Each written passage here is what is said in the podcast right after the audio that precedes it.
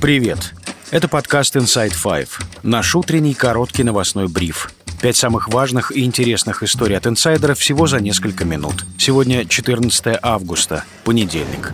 История первая. Пропавший майор Томов нашелся. Он в украинском плену и дает показания. На видео, которое опубликовал журналист Виктор Коваленко, Томов наносит на карту российские позиции и укрепления вдоль восточного берега Днепра. Стрижка он э, через один, а здесь. Вот. Так, а копье, оно получается где-то здесь вот должно быть. Пленный комбат, ё-моё.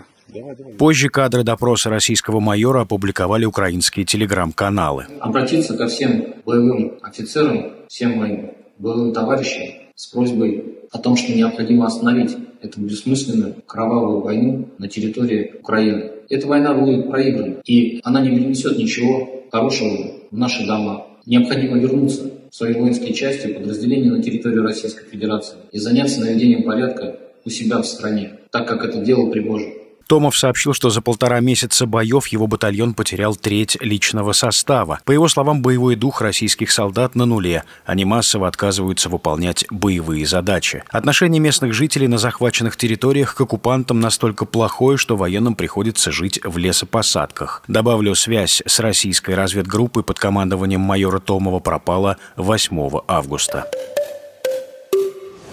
История вторая. В Белгороде опять неспокойно. Регион атаковали беспилотники. По данным местных властей, один из дронов попал в фасад жилого дома. В квартирах выбиты окна и повреждены кондиционеры. Осыпавшиеся части фасада упали на припаркованные во дворе машины. Задето несколько автомобилей. Пострадавших нет.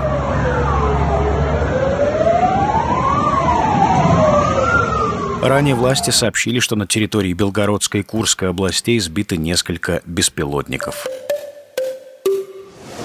История третья. Российская Минобороны утверждает, что патрульный корабль Черноморского флота остановил для досмотра судно, следовавшее в украинский порт Измаил. Ведомство заявило, что экипаж сухогруза «Сукра Окон» под флагом Палау не отреагировал на требования российской стороны, поэтому был открыт предупредительный огонь. После переговоров капитан позволил российским военным провести досмотр. По его завершении «Сукра Окон» продолжил движение. Это первый случай, когда Россия заявила об обстреле судна, шедшего в украинский порт. Между тем, согласно данным сервиса Marine Traffic, сухогруз находился в турецких водах и их не покидал. При этом украинские расследователи из Информ Напалм со ссылкой на моряков одного из судов заявили, что сообщения российского Минобороны являются фейком. По их данным, российское судно лишь посылало угрозы в радиоэфире, после чего сухогруз Сукроокон вернулся в территориальные воды Турции. I am Russian warship. Immediately stop you engine and let my group inspect your ship and crew for weapons. Else will not stop engine. I used my weapons of your course. Over. I am Russian warship. My weapon for you spare. Over.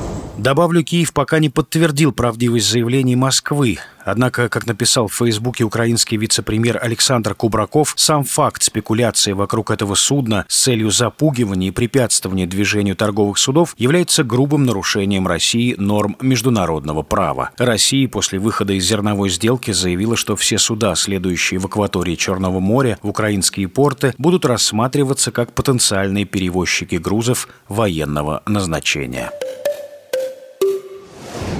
История четвертая. Более двух тысяч жителей эвакуированы из-за наводнений в Приморье. Затоплены тысячи жилых домов, жители ряда населенных пунктов остаются без света. Тайфун Ханун принес в регион мощные ливни. Больше всего осадков выпало в Уссурийске и в западных районах Приморья. Из-за наводнения к людям из леса стали выходить тигры. Видео публикуют местные жители.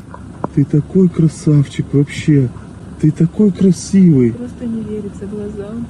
Побежал! Бежит! Ты видишь, нет? Обалдеть! Пока нападение не зафиксировано, но люди боятся, что звери могут неожиданно выскочить на дорогу и броситься к машине.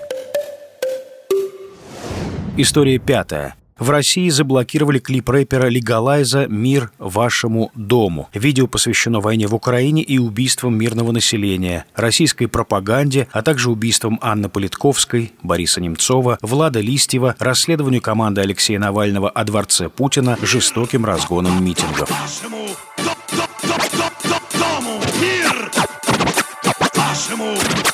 Я, я, я, я, я, мир, мир, мир, мир, мир. Экстремистское слово, когда лупит бомбами во дворы знакомых Железноперы проснулись вороны раздора подло В облаках рисуя зе узоры Мы всем районам должны сказать позоры.